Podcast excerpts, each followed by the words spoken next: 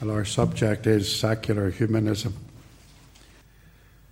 In Romans chapter 1 and verse 18, Paul speaks about how the wrath of God is revealed from heaven against all ungodliness and unrighteousness of men who hold the truth in unrighteousness. I think that must sober us this evening.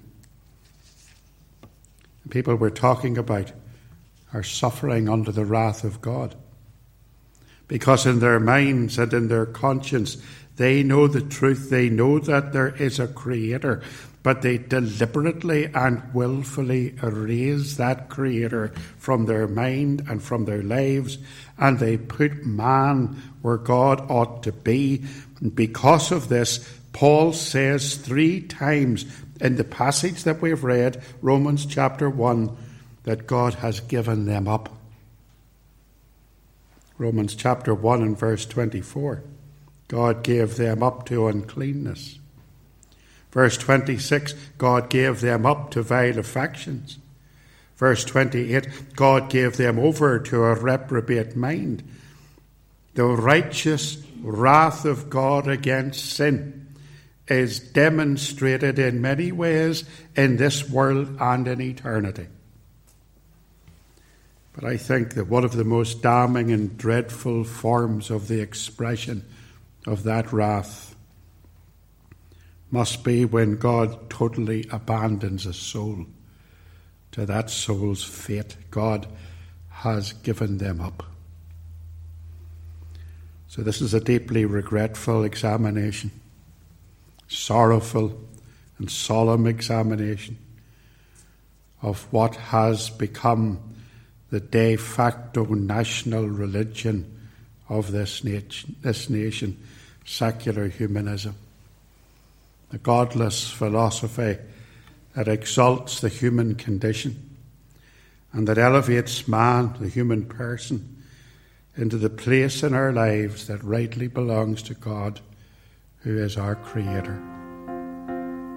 You're listening to the Semper Reformata podcast with Bob McAvoy.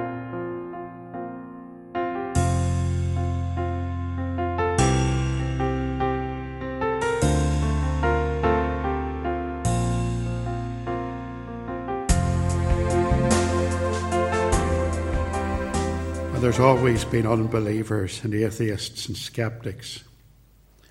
So when we talk about humanism this evening, what I want to do is to do a very brief historical sketch. And then I want to look at the beliefs and practices of modern humanism. Let's do our historical sketch first. Let's go way back in time and think of ancient humanism. You probably won't have heard of a famous Greek philosopher. I know you'll have heard of Socrates and Plato and people like that. Wonder, have you heard of Protagoras? Protagoras lived from 490 to 420 BC, and he's reckoned to be the early father of humanism. His life principle was, and I quote, man the measure. So he made mankind the centre of everything. He removed all the religious and civil and social restraints of his day, and everything that was accepted as the norm was up for debate and questioning. And his ideas at that time led to a flourishing of art and drama and mathematics and politics and Greece became the so called cradle of democracy, the beauty of its language, the richness of its culture, known as the Golden Age. But all that was to end. The fall of the Roman Empire, the rise of Islam, the advance of the Roman Catholic Church led to the medieval period, to the Dark Ages the descent into superstition and widespread ignorance. The Roman Catholic Church preached works salvation, demanded payment and penance to escape the horrors of purgatory, and the joy of life was swallowed up with the fear of the afterlife and vain attempts to buy a way into heaven. And there were endless flagellations and self punishments and pilgrimages and penances and monasteries and covenants and vows, and life on this earth became sheer misery. Then came the Renaissance. In the 15th century, some teachers of Latin, remember, Latin was needed for the Catholic Mass, and the Bible was in Latin. People taught Latin. They called themselves humanists, these Latin teachers. And they began to yearn for another golden age. A time when maybe people's lives would have more meaning, when they could live beautiful lives, when they would be relieved from the harsh burden of superstitious Catholicism. And they began to learn Greek as well as Latin. And they began to read the classics. And they tried to live a life of happiness. And they took pleasure in things that were good and worthy in this world. Things that God, in His common grace, had created for us to enjoy. Oh, Os Guinness speaking of the Renaissance, wrote the Renaissance was an intoxicating phase of humanism, explosive confidence of the human mind, the celebration of art and music and morals and thought and life on an eminently human scale. But those humanists were not atheists. Here's a couple of examples Galileo the Italian astrologer, the man who, with the aid of the newly invented telescope, discovered that the Earth was round, that it rotated on its own axis and revolved around the sun. Uh, discovery that cost him his liberty. He was subjected to lifelong house arrest by the Catholic Church for heresy. Christians are often accused by atheists on the media as being flat earthers, aren't they? The kind of people who would throw Galileo into jail today if they had the opportunity to do so. But as R.C. Sproul points out, the Roman Catholic bishops weren't the only ones who refused to look through Galileo's telescope. His fellow scientists were equally sceptical. But of more interest to us is a man called Desiderius Erasmus from Rotterdam. Erasmus, a Roman Catholic, was a professing Christian. He had no love for the Catholic Church. He debated Luther on the subject of free will. He was a self proclaimed humanist who demanded reform in the Catholic Church, mercilessly ridiculed and satirized the Catholic clergy with their loose morals and their lack of basic intelligence and their opulent lifestyles and their wealthy patronage. And as a student of all things classical and Greek, Erasmus produced a Greek New Testament, translated from the Latin texts. And that New Testament became the basis of Martin Luther's later work. Erasmus popularized books and Bible study methods. He never became a Protestant, although he did die in 1536 in Switzerland on the 12th of July. I don't know whether that's any significance at all, but his contribution to the Reformation should not be underestimated. Let's move on a little bit in history because the next stage of humanism is much darker. Talking about the Enlightenment, so called, in the 18th century. And humanism is making a strong comeback. One of the factors in the 18th century influencing humanist thought at this time is Unitarianism.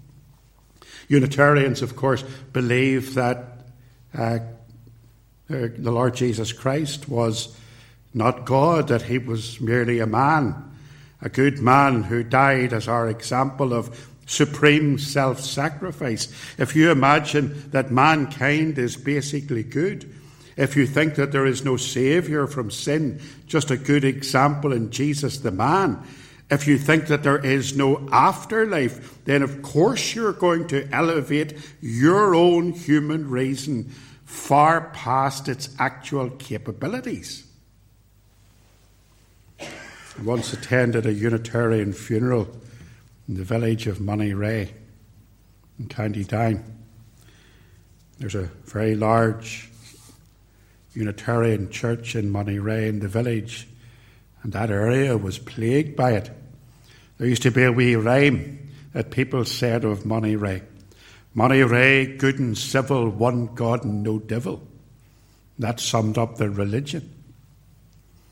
I went to a funeral service of a relative of my wife, and the minister, some years ago, this was, stood by the grave, and he opened his wee book and he began the funeral service with the words, We have gathered together today to dispose of this corpse.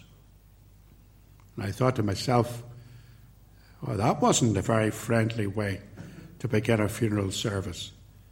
But basically, that's what they were doing. They don't believe that there's an afterlife, they don't believe that there's a Saviour from sin. If you'd like to know more about the influence of Unitarianism on humanism, then the Christian Institute have an excellent little booklet. I've left some of them in the porch. You can get one on the way out, and it explains how Unitarianism influenced the humanistic thought in the 18th century. One of the leading humanists of that time was a man called David Hume. He lived from 1711 to 1776, a Scottish Enlightenment philosopher, historian, economist, librarian, essayist. Hume argued against the existence of God. He posited that all human knowledge comes only from experience, what we call empiricism. And speaking about God, Hume said that God is no more than a meaningless and unwanted shadow on the face of reason. Now you have it. Humanism getting darker and darker. After the First World War, humanists banded together and began to organize into societies.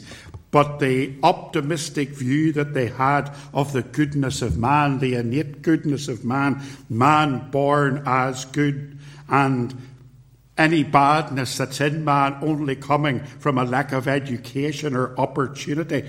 That idea received a blow with the quick outbreak of World War II, proving that that utopian notion of man as morally good, intrinsically good, was nothing more than a pipe dream. Let's move on to modern humanism. And I suspect that in Northern Ireland, only a very few years ago, few would have known what a humanist was. Organised humanism has made frightening strides here over the past quarter century. Let's think for a moment or two of the way humanism has influenced our society. You get humanists on the media frequently up till about 10 years ago, I would have had fairly regular work on the local BBC. I'd have been on Thought for the Day, the wee slot that they broadcast during the morning news programme. Many ministers did.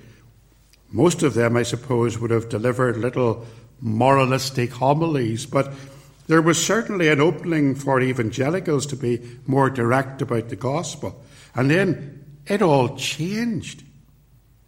At one broadcast recording in Ormeau Avenue, the studio assistant complained, complained about me, complained that I'd included in the script the phrase that Jesus is the only way to heaven.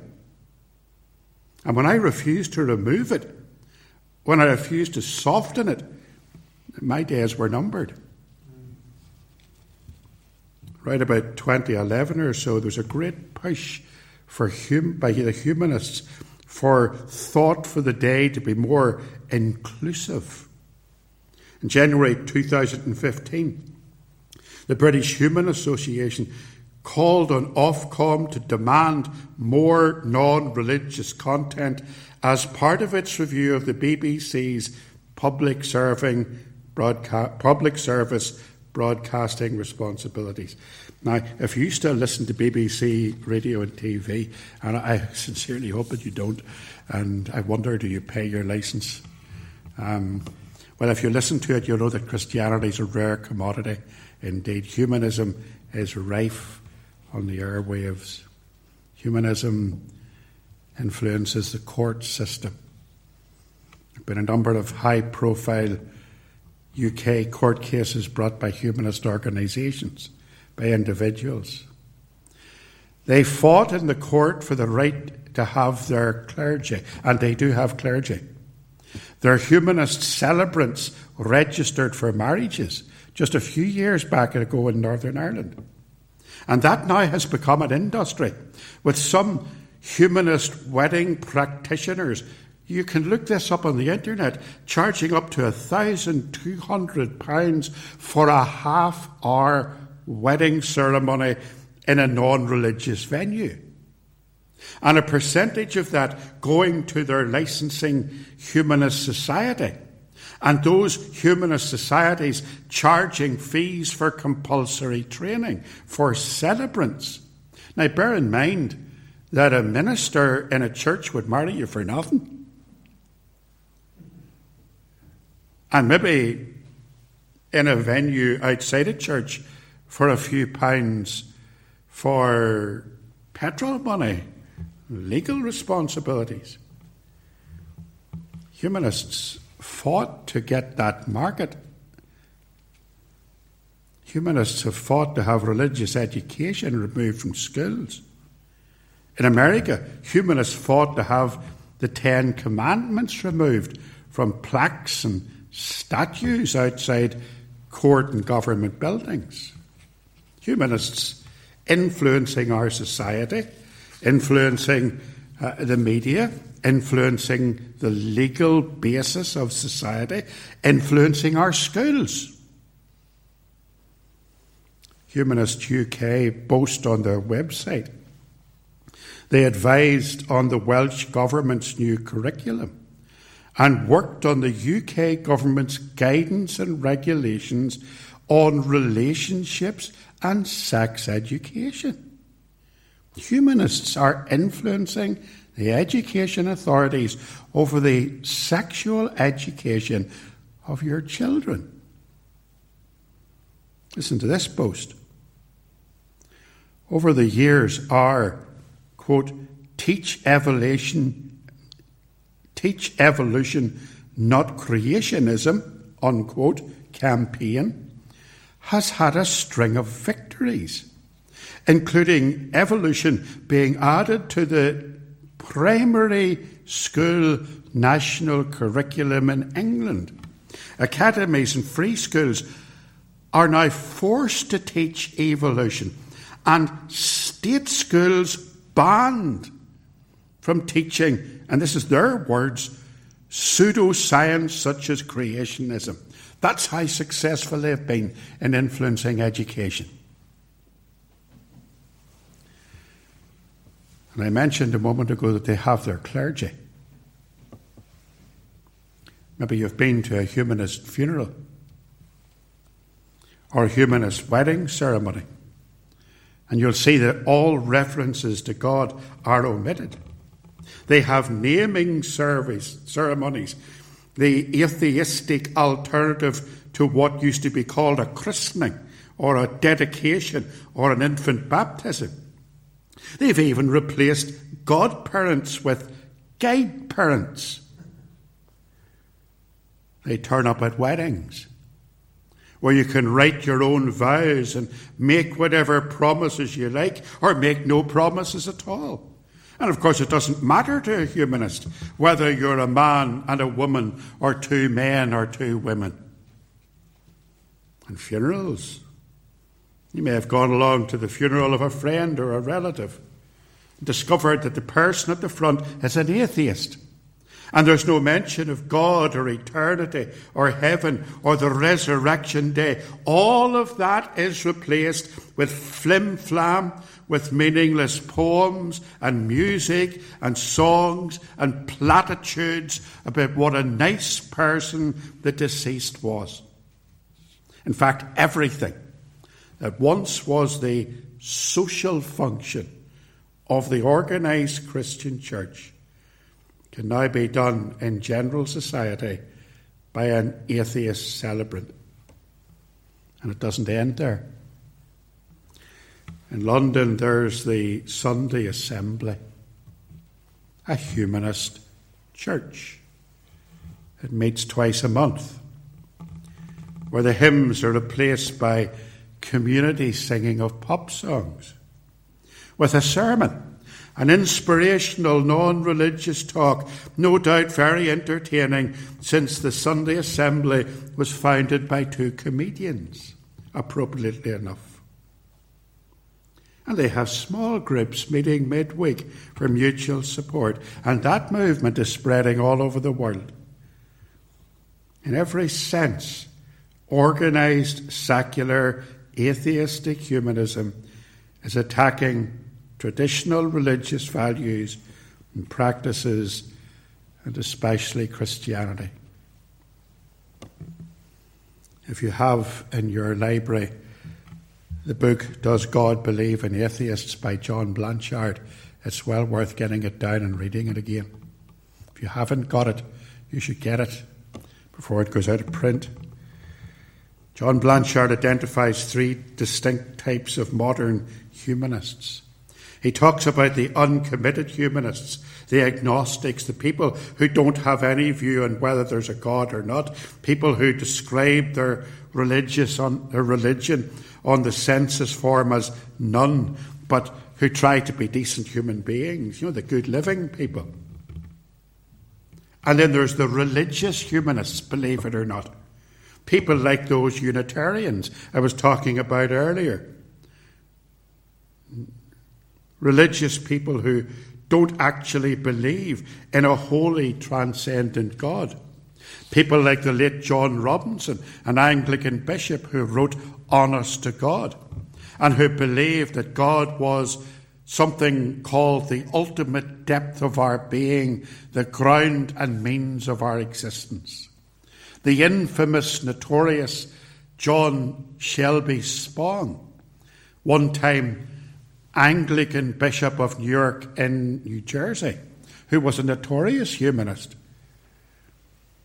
You have to ask how can a humanist remain a bishop and lead a service of worship with an Anglican liturgy that includes the Apostles' Creed that states, I believe in God, the Father Almighty, the maker of heaven and earth.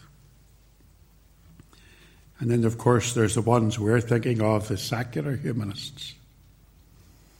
In the Middle Ages, the word secular came from a Latin root. It simply meant of this world. So the clergy were divided into the religious and the secular. The religious were those who lived in monasteries and priories, and the secular clergy living in the parishes among the people, and both groups serving the local churches. But nowadays, the word secular means irreligious, anything that pertains to life outside of religious experience and religious belief,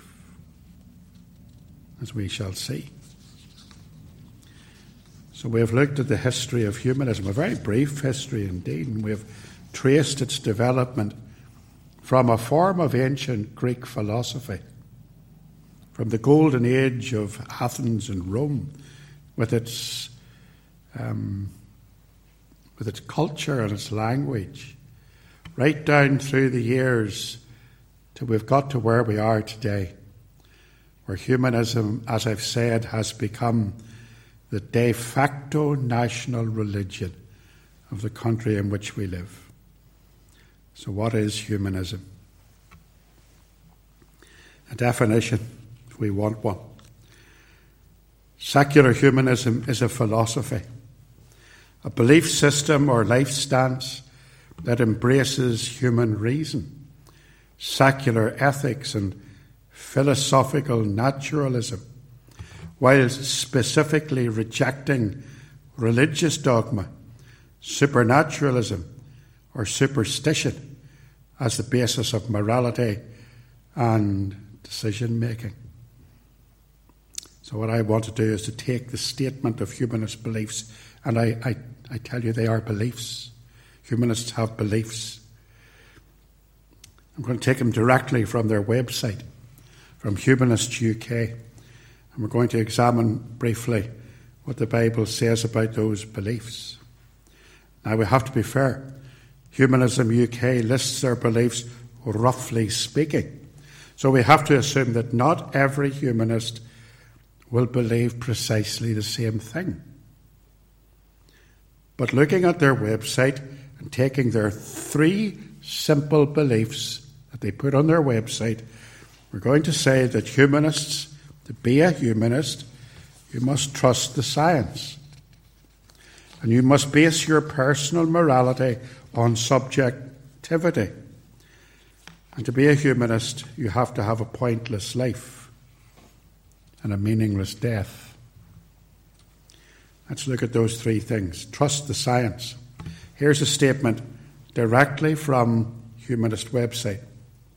A humanist trusts to the scientific method when it comes to understanding how the universe works and rejects the idea of the supernatural and is therefore an atheist or agnostic.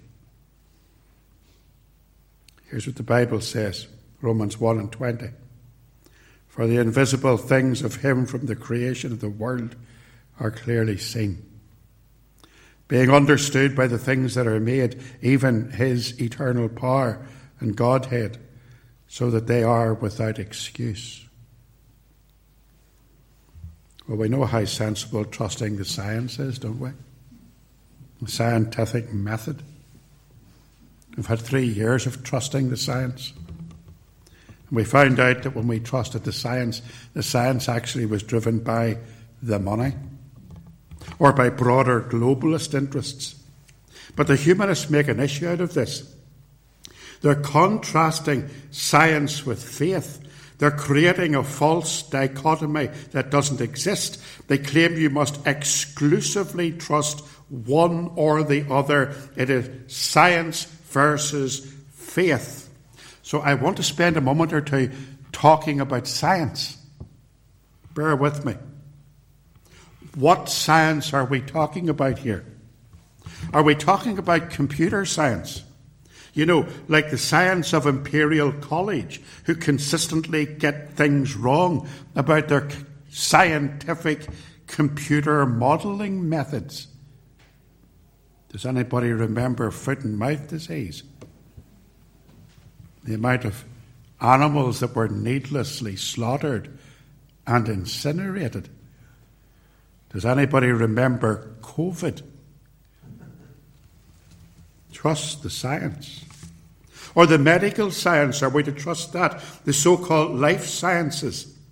There's no doubt that medical science has made enormous strides forward, but with that advance has come the greed of the big pharmaceutical companies. Maybe the safe and effective vaccines might be an example.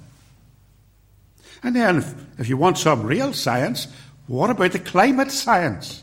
It's good.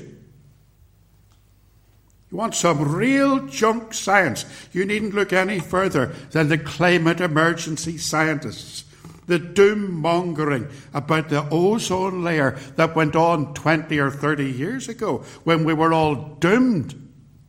And the greenhouse gases and the global warming and the end of the planet has been predicted for decades.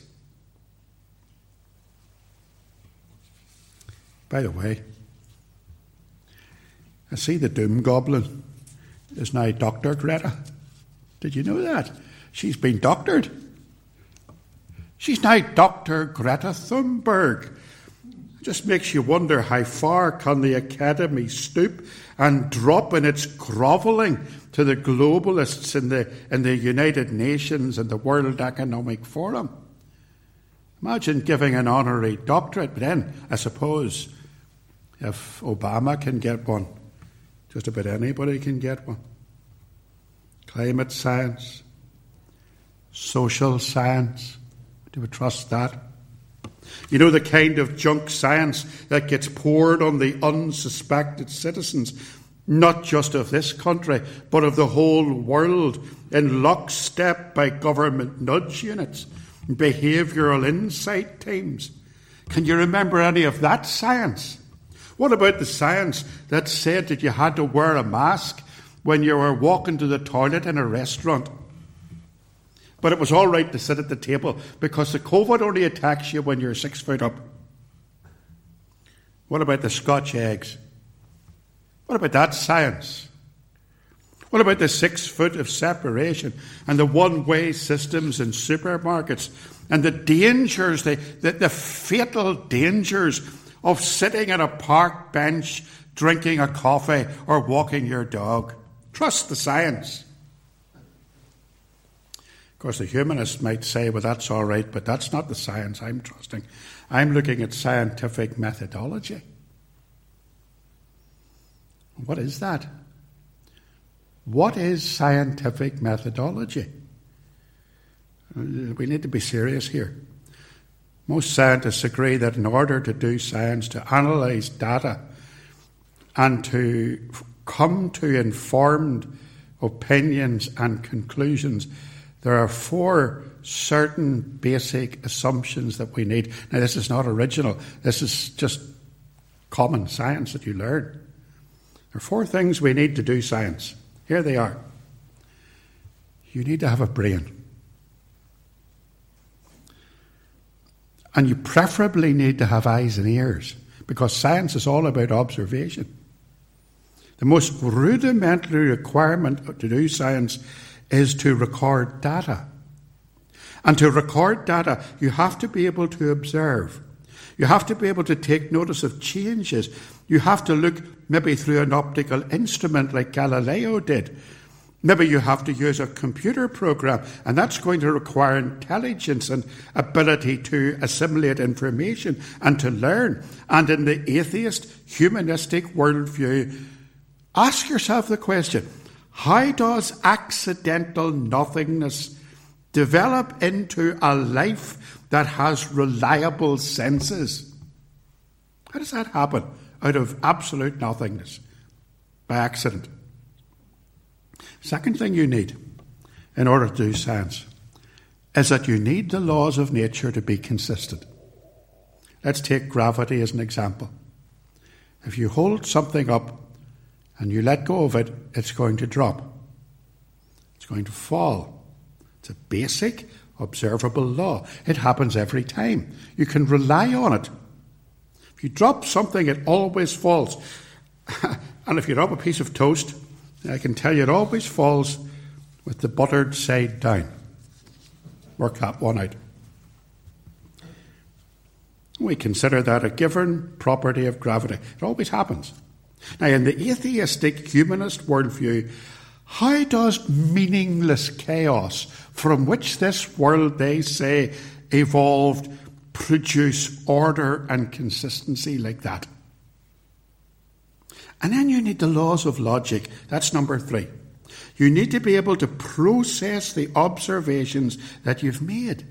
You need to be able to work out what they mean. You need to project their consequences after consistent readings and measurements have been made. Now, in the atheistic, humanistic worldview, how do the laws of logic exist in a world that hasn't got the benefit of logic derived from a creator? And you need finally to have objective morality. You need to have honest truthful recording of the data that you have observed. There's no point in conducting experiments if when an experiment shows a result that we don't like, we simply pretend that it hasn't happened. Can you imagine the disaster that would be? Imagine how catastrophic it would be if we were to conduct clinical t- trials, uh, let's say on a new vaccine, for talk's sake. and during those trials discovered that our new vaccine was causing illness in some of the volunteers, maybe causing sterility in others. And, and, imagine if we were to, instead of halting the trials and, and pulling the vaccine, imagine if we just simply covered up the results just so we could make a few extra million pounds. Isn't it a good job? That would never happen. Honesty, truthful, accurate recording of results requires a basic level of morality that has to exist before recording the experiment can even begin.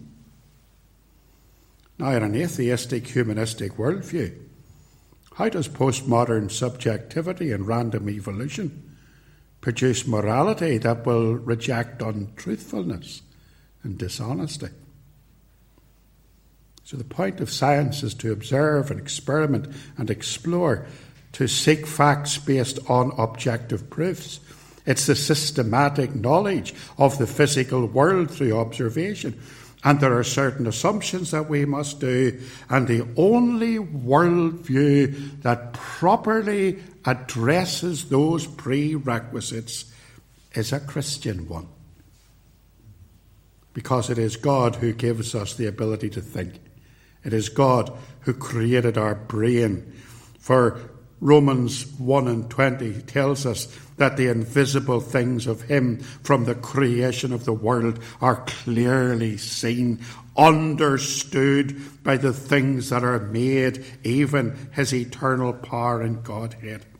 Want to do some biology, some life sciences? Start with Psalm 139. I am praise thee I will praise thee, for I am fearfully and wonderfully made. We need the laws of nature to be consistent. Christians believe and know that the world is meticulously regulated by divine decree and function. Do you know why it is that if you lift a piece of paper like that and you drop it, it's going to fall? Because God has decreed that it would be so. Here's why Colossians 1 and 17. By him all things consist.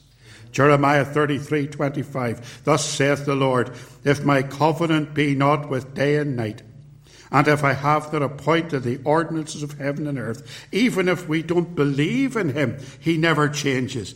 He remains eternally unchanging, immutable, and totally consistent 2 Timothy 2 and 13, if we believe not, yet he abideth faithful, he cannot deny himself.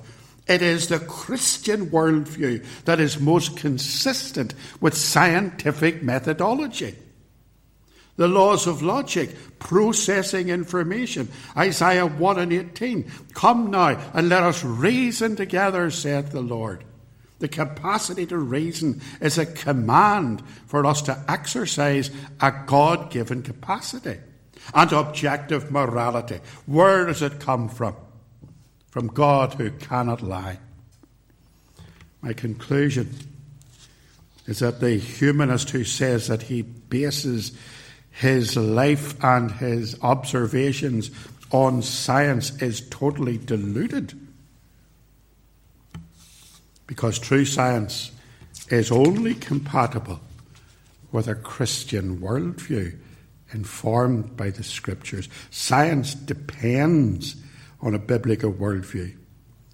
Here's my final word on science. They tell you to trust the science. I'm saying don't trust the science. Trust God. And question the science as the scientists seek to discover more and more about their field of interest and about this amazing world that the Lord has created for us. Trust in the Lord with all thine heart and lean not unto thine own understanding. So, the first belief of humanism is trust the science. The second is base your personal morality on subjectivity. I'm going to have to try and hurry up here. But here's my second humanist belief, and I'm taking it from the humanist website. They say a humanist makes their ethical decisions based on reason, empathy, and listen to this bit, and a concern for human beings and other sentient animals. Now, what about that? Romans chapter 1 and verse 18. The wrath of God is revealed from heaven against all ungodliness and unrighteousness of men. Verse 23 They changed the glory of the uncorruptible God. Uh, that's the image of God in us too, into an image instead of being in the image of God. Listen to what they've done. Into an image made like to corruptible man. There's your measure of man. And to birds and four footed beasts and creeping things. When you make an ethical decision, what basis do you make that decision on? Here it is. It's the Bible. It's the inspired Word of God. It's the law. It's our moral compass. What have humanists got? Man, the measure. Remember that ancient Greek Protagoras. What happens when you measure your ethics against other men? Well, we call that shifting sand morality.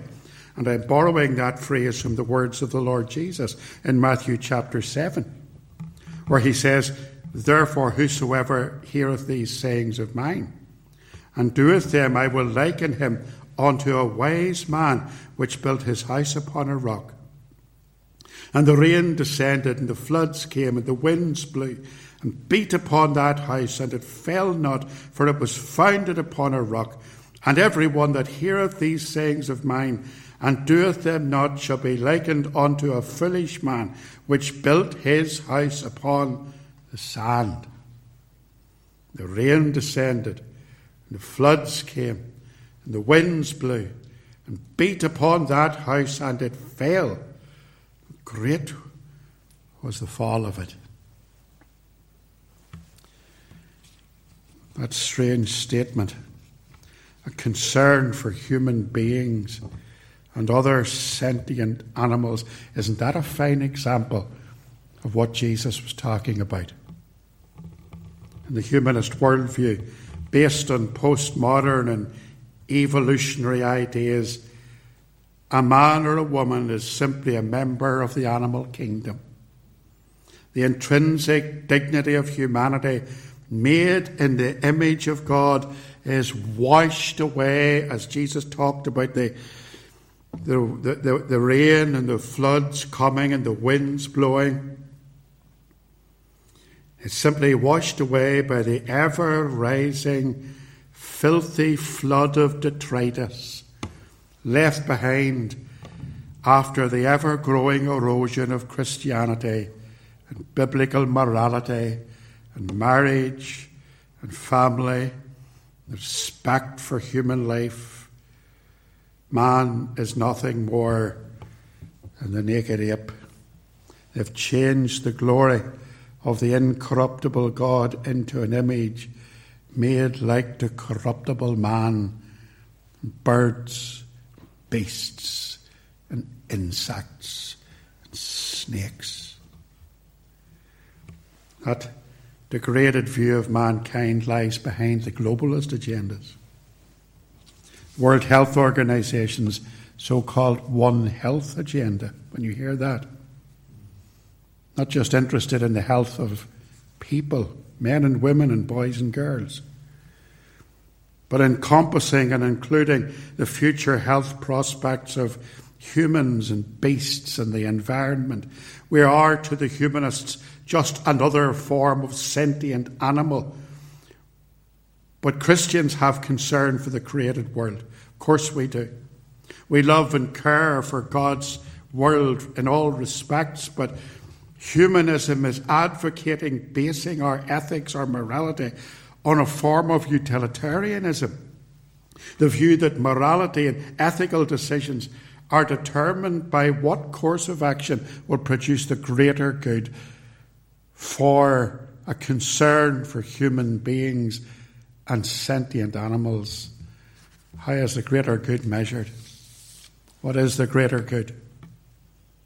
The greater good helped when we were forced to wear masks to protect others, forced to stay away from nursing homes to make sure we don't kill granny forced to take the experimental vaccine for the greater good, forced to show your vaccine certificate going into a restaurant for the greater good, forced to keep your children out of school for the greater good, morality based on shifting, sinking, shifting sands. Think of some of the modern examples of this. In Scotland, the land of John Knox and the Covenanters. We rejoice that the First Minister, Nicola Sturgeon, has resigned. It was after a modern day farce. Her parliament, her woke, godless, leftist parliament, brought in a law to allow people to change their gender as if such a thing were even possible, simply by self certification. And that resulted in a national outcry. The practical outworking of that was that a male rapist, a man with male genitalia, dressed up as a woman and wearing lipstick, demanded to be moved to serve his sentence in a woman's prison. Thankfully, the people of Scotland saw through it. So Scotland needed to elect a new First Minister.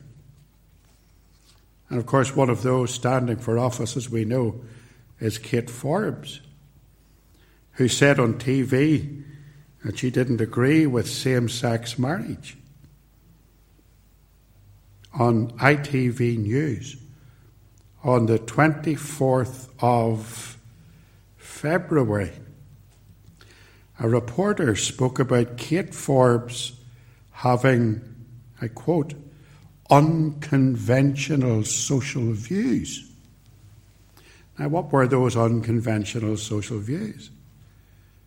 Basic Christian morality that were mainstream just a decade or two ago. Christian marriage, sexual abstinence, those things are now unconventional, shifting sands that are being blown about in the winds and in the gales of this day. And here in Northern Ireland, we've got an example. An example with a Californian twist.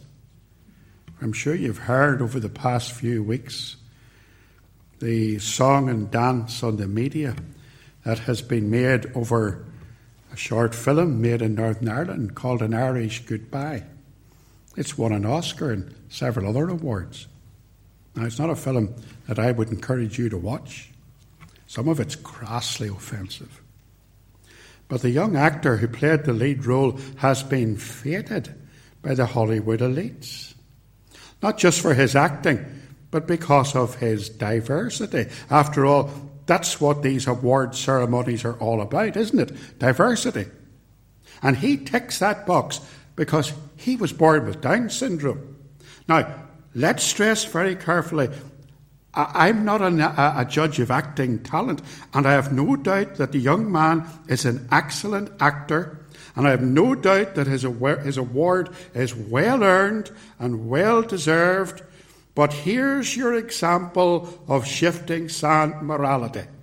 Because the same people who were congratulating him at the Oscar ceremony and singing happy birthday to him, I'd wager to a man all of them left leaning liberals have this belief that people with Down syndrome should be put to death in their mother's womb for the crime of having a genetic disability. How sickening is that level of hypocrisy? And what will the next decade bring? Pedophiles. Sorry, minor attracted people having the right to marry children. Or incest being relabeled as it has now been by some eminent professors so that it becomes intergenerational love, sexual love. What are the humanists going to do then? In their swamp of sinking, sinking and shifting, adjustable, adoptable moral standards, measuring themselves against other men. Atheist ethics is a swamp because without God and His Word, anything goes.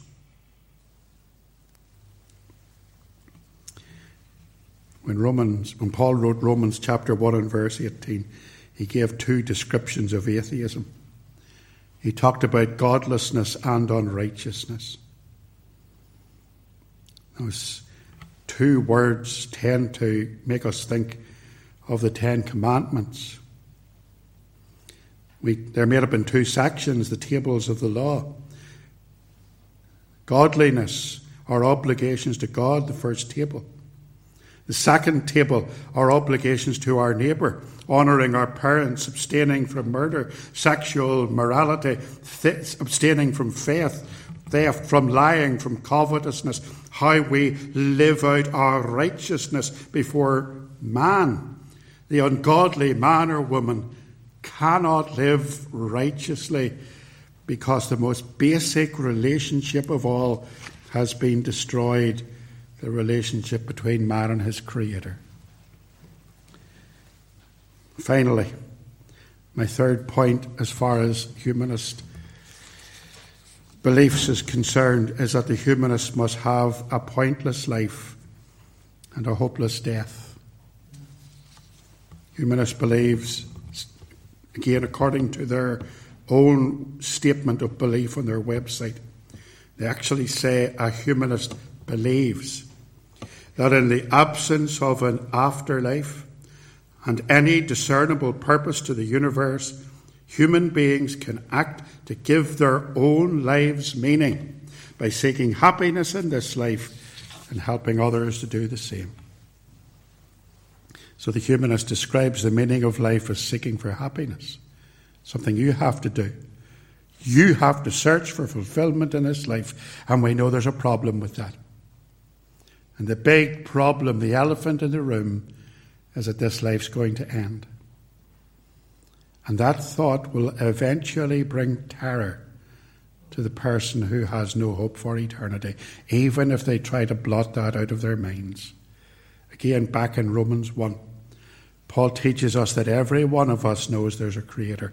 It's blatantly obvious, even to the most fanatical atheist, because God has given us a conscience and he has shown us his glory in creation, which could not create, exist without a creator. For the wrath of God is revealed from heaven against all ungodliness and unrighteousness of men who hold the truth in unrighteousness because that which may be known of God is manifest in them, for God has showed it unto them. There's this conscience clause, and there's the evidence of the created world. And to try to blot out the reality of eternity is a serious mistake. Do you know, there's a whole book in the Bible written to prevent us from falling into this humanistic error the book of Ecclesiastes a book that seems at first sight to be full of despair, but is in fact driving home the truth that a life that is lived without God, a life that is lived for this life only, is a meaningless and pointless existence. Purposeless lives, hopeless lives, vain lives, lives that cannot have happiness and cannot have satisfaction. In Ecclesiastes, the word vanity occurs over and over and over again in reference to a life that is lived purely under the sun, lived without God, lived for this life only. Ecclesiastes 2 and 11. I looked on all the works that my hands had wrought, and the labour that I had laboured to do Behold, all was vanity and vexation of spirit, and there is no profit under the sun. Imagine the futility of the humanist worldview. Seek happiness in this world. Get your satisfaction in your work. Get your satisfaction from business and pleasure and possessions and labour. And yet, all of those pleasures are dulled and ruined by the knowledge that this life will eventually end. That the sword of Damocles hangs over you with a gossamer thread ready to snap death and its horror and the open grave just waiting to swallow you up. Ecclesiastes 9 and 5. For the living know that they shall die. And time marches on. And old age comes. And the pursuit of earthly pleasure ends. And joints stiffen. And appearances change. And aches and pains take over from the vigours of youth. Ecclesiastes chapter 12 says, Remember now thy Creator the days of thy youth, while the evil days come not, nor the years draw nigh, when thou shalt say, I have no pleasure in them. And this aspect of secular humanism is truly satanic. For not just content with having a purposeless life, and a pointless death, the humanist must try to persuade others to live similarly meaningless lives. So, let's just finish. A few thoughts. Don't confuse humanism with humanitarianism. That word has been claimed by humanists, but there's a broader meaning. Humanitarianism encompasses a desire for the welfare and well being of our fellow men, something that Christians believe and practice as we demonstrate the love of Christ for our neighbours. It was Christians who invented hospitals, civil liberties, freedom of religion, abolition of slavery, proper respect for women and children and unborn babies condemnation of sexual perversion, contributions to literature and art and music, and the greatest humanitarian cause of all, the eternal salvation of undying souls. And finally, humanism is anti intellectual.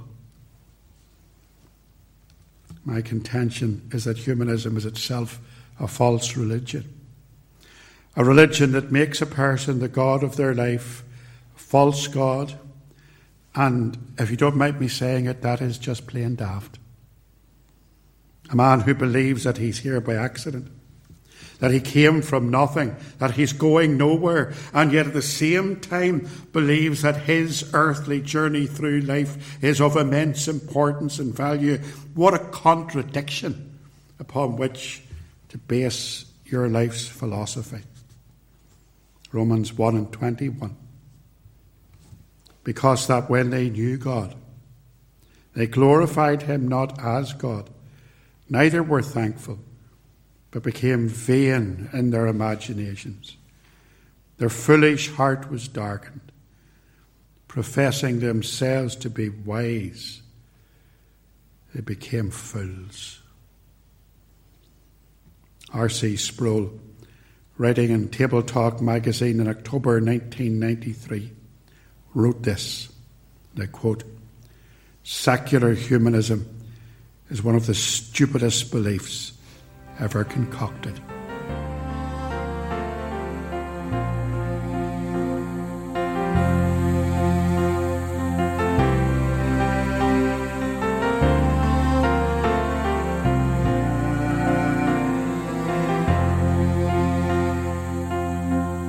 Thank you for listening. If you've enjoyed this episode of the podcast, please help to make it better known by opening the podcast app on your phone or mobile device. Then, search for the Semper Reformata podcast. Subscribe and give it a five star rating. See you next time.